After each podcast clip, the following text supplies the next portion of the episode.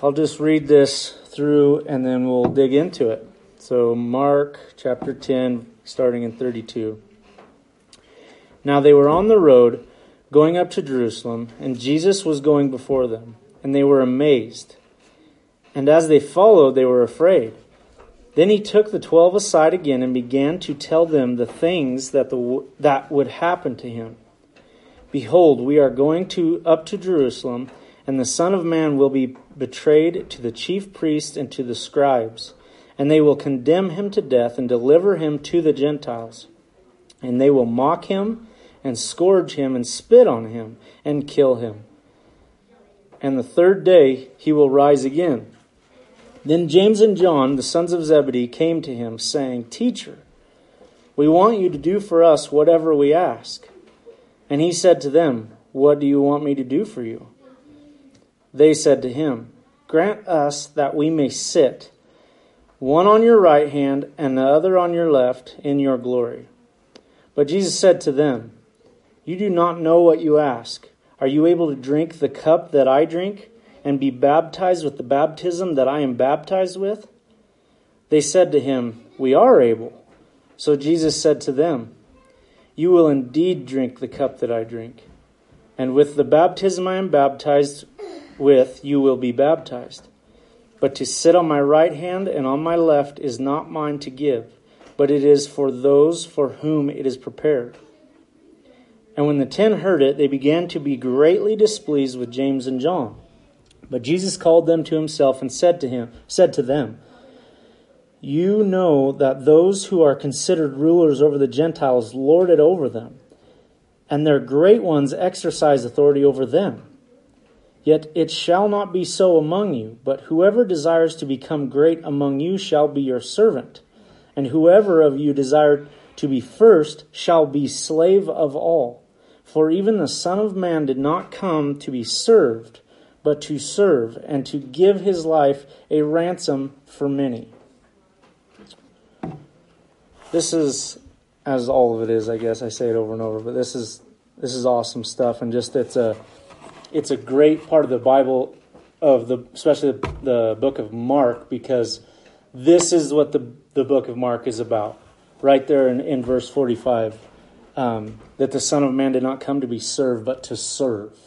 This example. That's what the book of Mark is built around and is about. So, um, what a blessing to be able to to dig in and go over it with you guys. So, jumping right into verse 32. Now they were on the road going up to Jerusalem, and Jesus was going before them, and they were amazed. And as they followed, they were afraid. Then he took the twelve aside again and began to tell them the things that would happen to him. Okay, so why were they amazed? Is a question to ask ourselves as we read this. Um, you know, they were. It was no surprise to them that um, Jesus was a wanted man.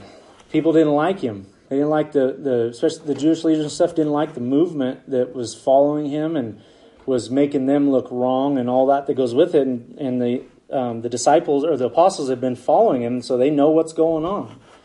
And so they're headed to Jerusalem. They know that it isn't going to be good for them by going there.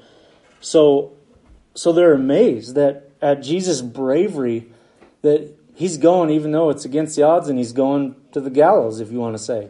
And he's going anyway for this example of being brave for the gospel's sake. So that's why they were amazed in that.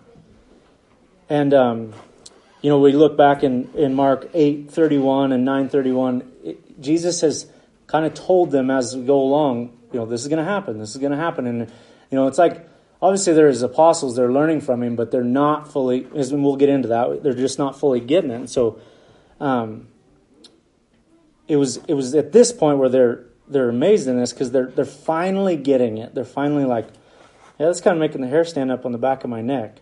And so they're blown away with his courage you know and then it goes on um, next to say that they that they were afraid.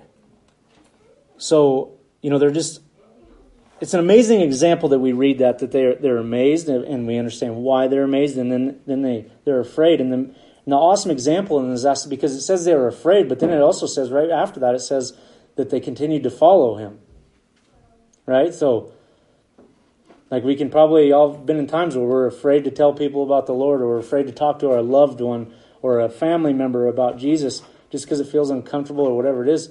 You know, this is an example. Like we do it anyways. Just like these guys knew what was coming and they followed Jesus anyways. Um, you know, their fate didn't look great being a follower of Jesus going into Jerusalem. Um, the the other part of that that verse where it says that Jesus pulls them aside um, to explain serious details of what's going to happen to him. He really he really says all of the things that's going to happen, clear to being people spitting in his face. And so he's, you know, we'll read that in 33 and 34 here. It says, Jesus says, Behold, we are going to Jerusalem, and the Son of Man will be betrayed to chief priests and to the scribes, and they will condemn, condemn him to death and deliver him to the Gentiles, and they will mock him and scourge him and spit on him and kill him, and on the third day he will rise again. So, if you guys want, maybe you got somebody probably has, if you want to see a quick glimpse of all that that Jesus just explained was going to happen to him, if you want to see a glimpse of that, watch the movie The Passion of the Christ. It's you know it's pretty, as far as I know, it's pretty on, and um, they've really researched it out, and it is terrible, terrible what they do to Jesus. I mean, just unfathomable because it's in great detail in that movie.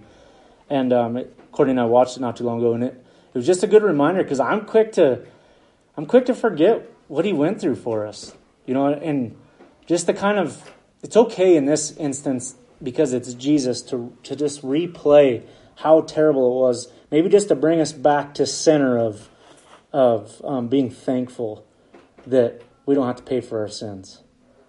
So I mean, it's oh, it's awful. It, just the humiliation, along with the torture, is um, is just bar none absolutely terrible.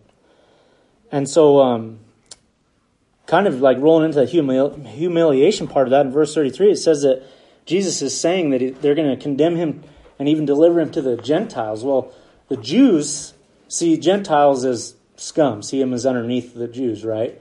So not only is his own countrymen betraying him and doing all these things, then they're even like, we're gonna we're gonna hand you off to the Jews. They're like, they're just absolutely heathen, pagan, blah blah blah blah blah.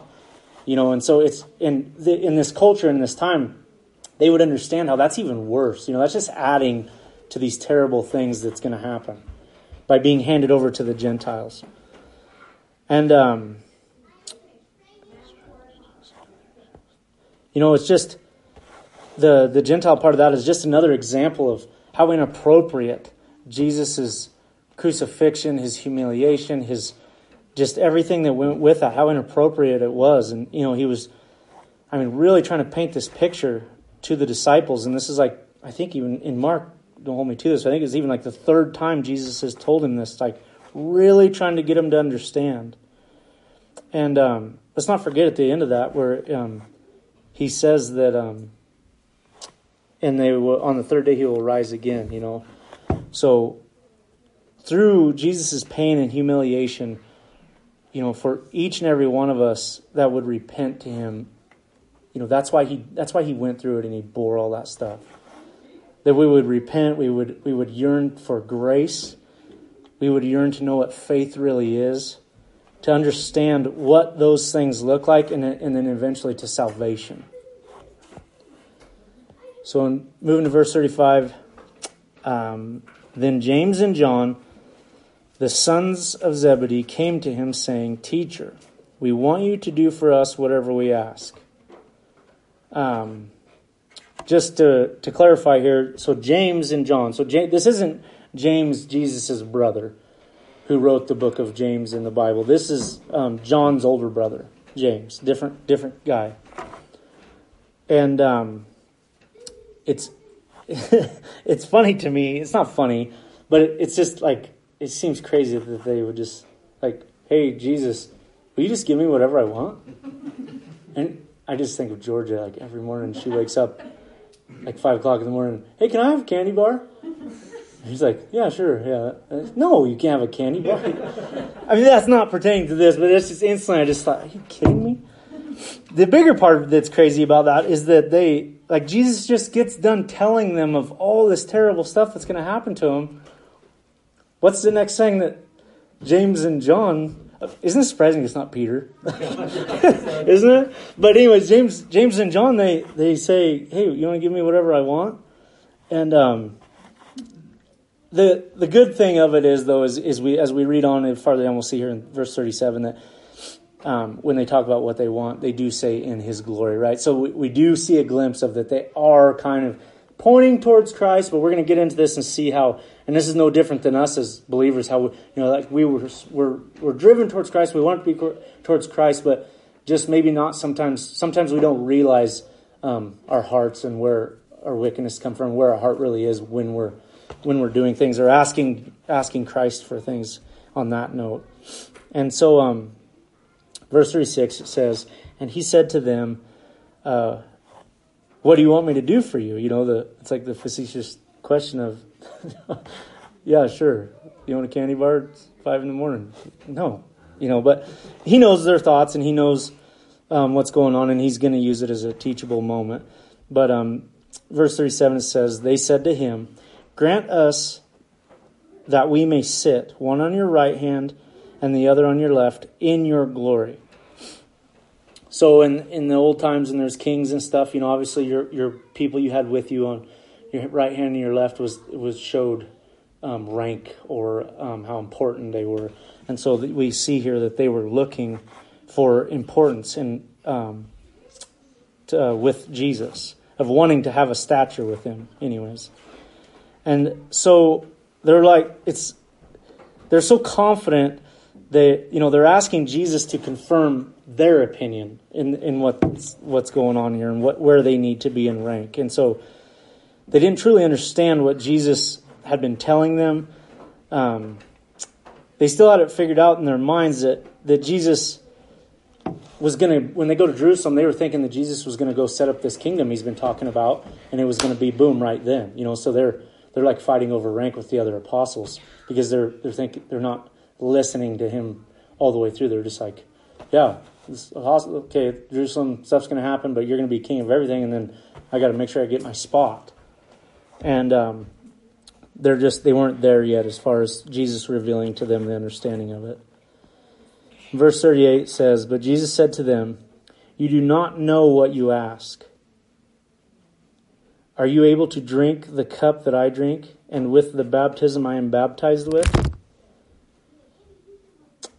these guys didn't realize how carnal their thoughts were when they were doing it. Like we saw before, they you know they threw on that part of um, "in your glory," right? So we know they're thinking about him, but it's just kind of a heart check thing here, and, and so they're unaware of their heart condition, and um, Jesus showing them their thoughts, he you know he's gonna he's gonna break it down to them.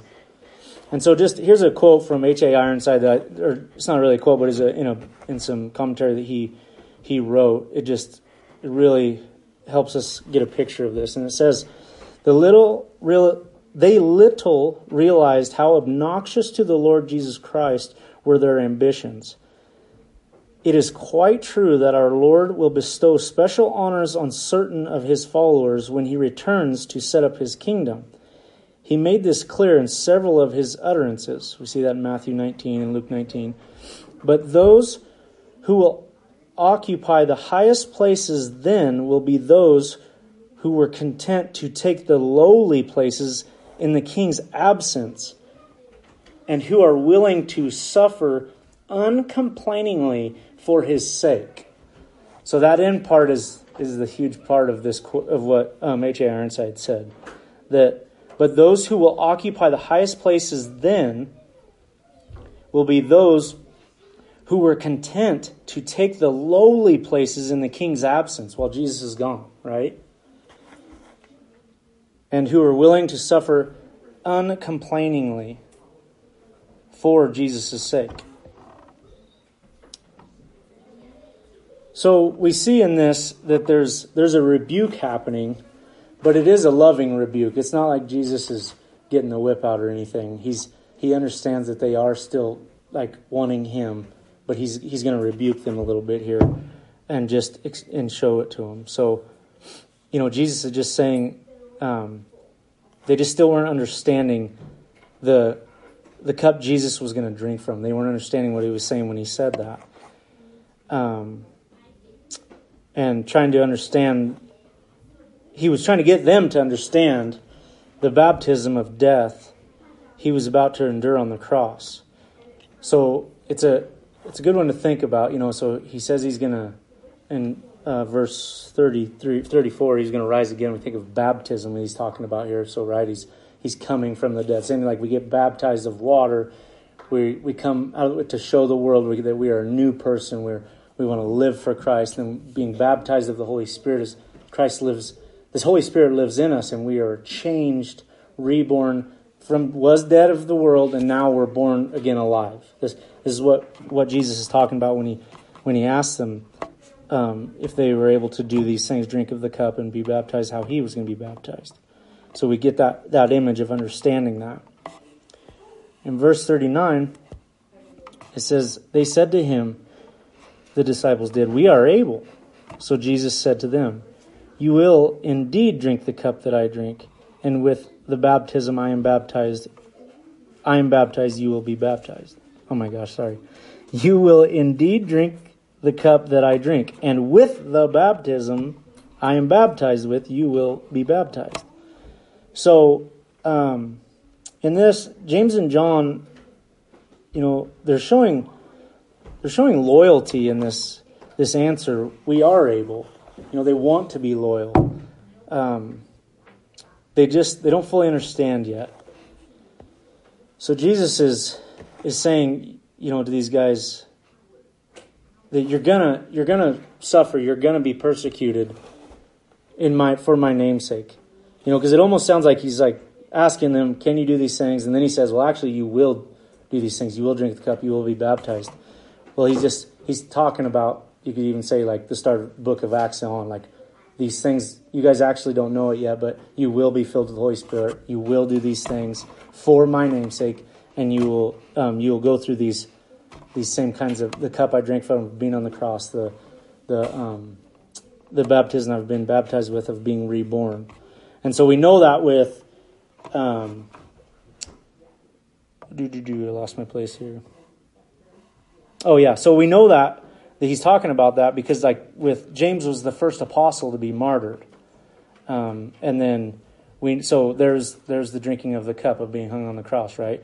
And then and then we know that John he lives a long life and dies dies of natural causes, but he definitely was persecuted. He was made to jump in a hot vat of oil. He was um, he was kicked out of town, got sent out to the island of Patmos by himself. Like so, right? We see these persecutions that that God, Jesus was talking about and telling them it was going to happen.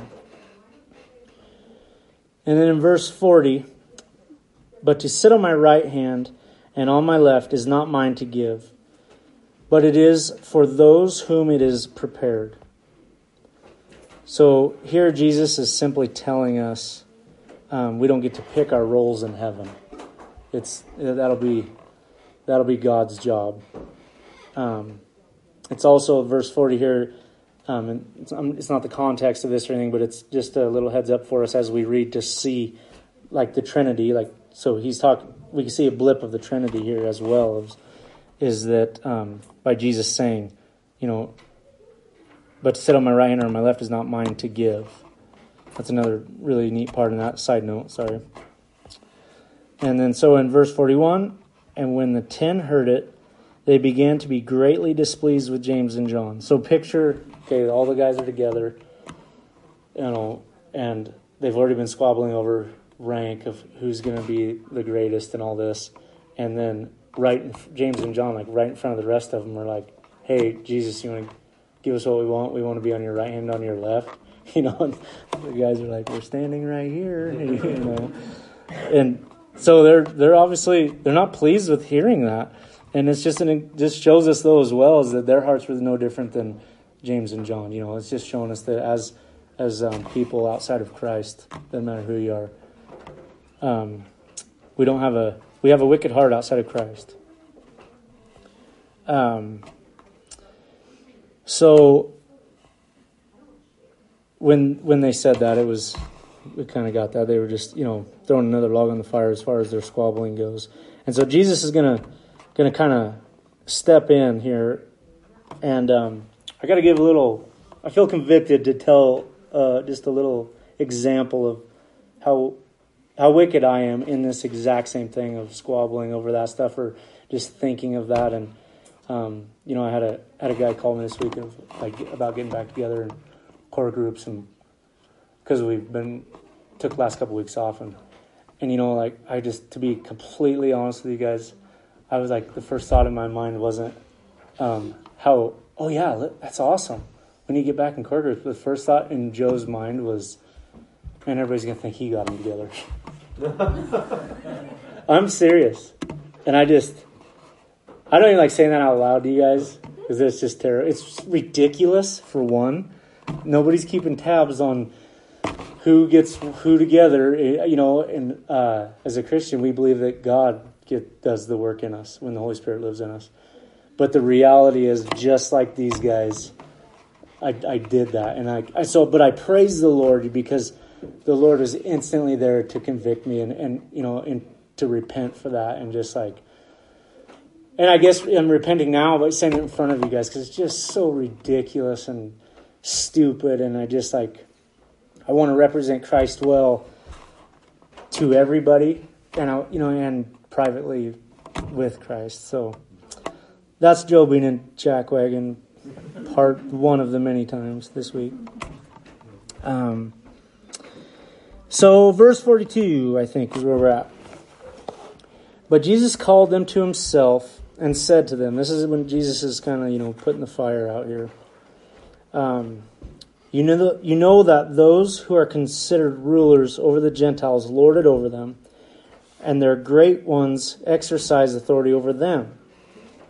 Okay, so the last these last few verses, I'm just going to read them because I'm going to kind of cl- just glob them all together here. So, verse 43 going on, moving on, it says, Jesus says, Yet it shall not be so among you, but whoever desires to become great among you shall be your servant, and whoever of you desire to be first shall be slave of all.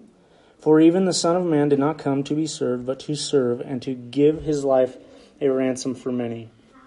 Let's break this apart because I would have I think I would have missed this without studying it a little bit here, and, and it's rolling into this point that we talked about at the beginning of in verse 45 of Jesus coming to serve. But so in 42, Jesus is explaining how the Gentile world works and, and order. And then we go into 43 and it says, Yet it shall not be so among you. Okay, so how that order is, shall not be so among um, Christians, among believers in Christ, followers of Christ.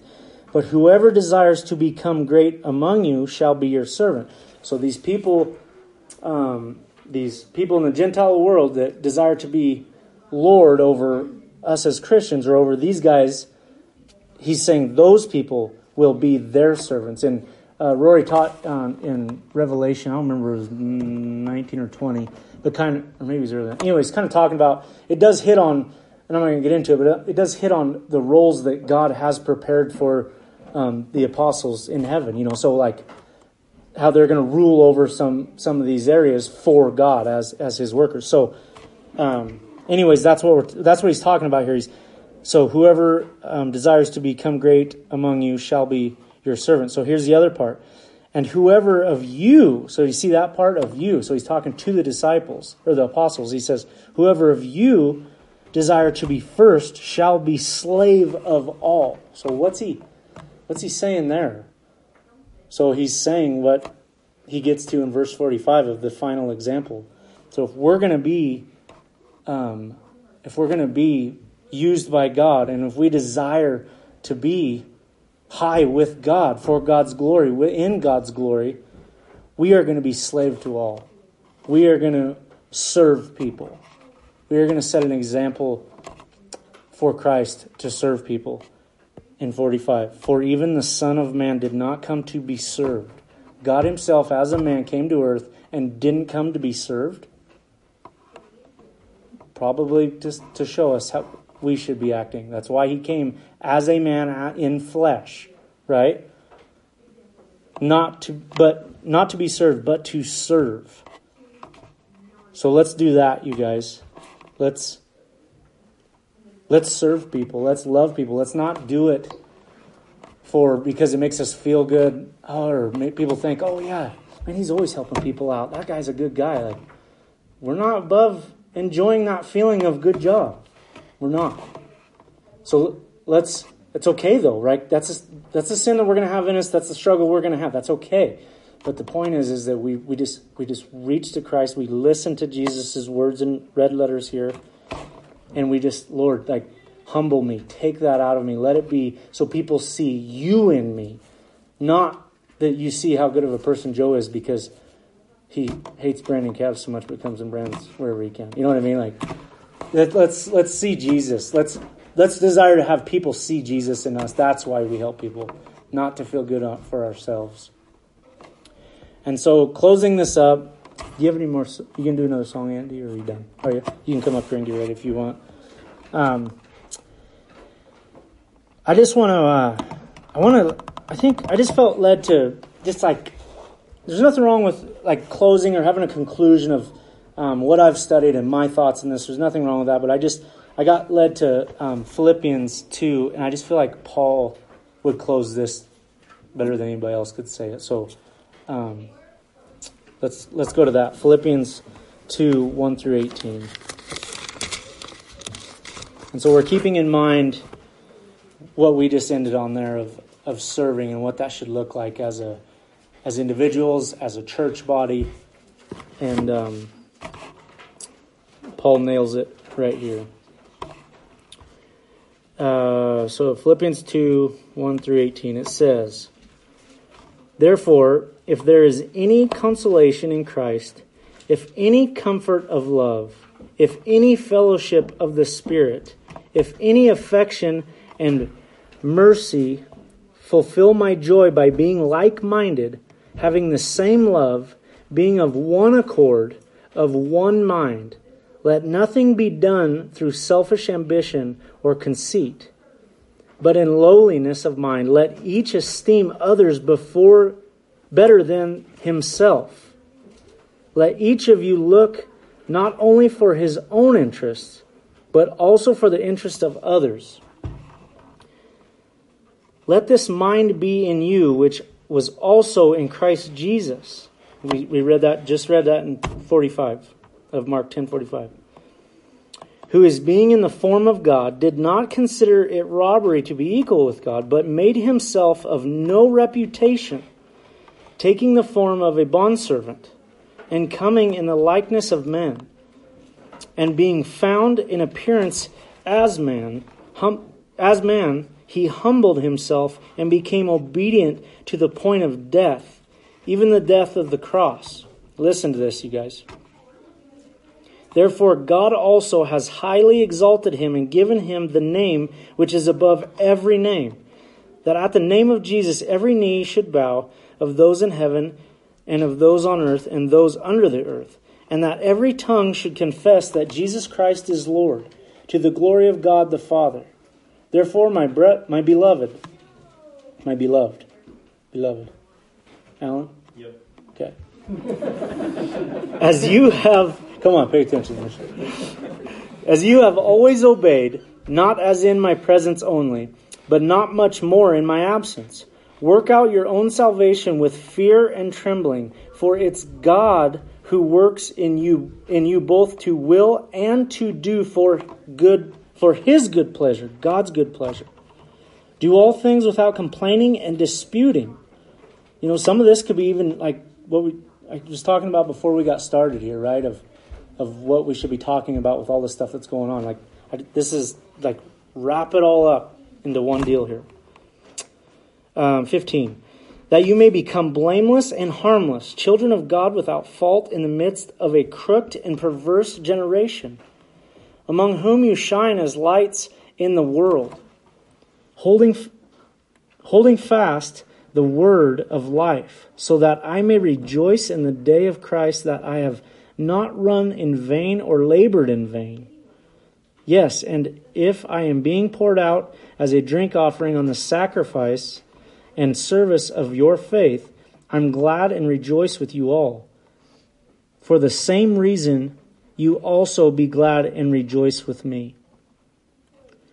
I pray that that um you guys see how that just that just wrapped everything up that we just read in Mark, you know, that, that we talked about with um, what's going on today with the coronavirus and with government or not or whatever and all that stuff.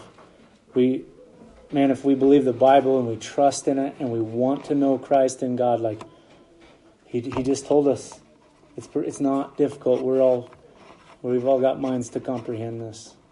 So love people more than ourselves, just like we feel that when we don't. But the good news is we've got someone that helps us through that. We just run and repent, say, Lord, change change me, and He promises to meet us there.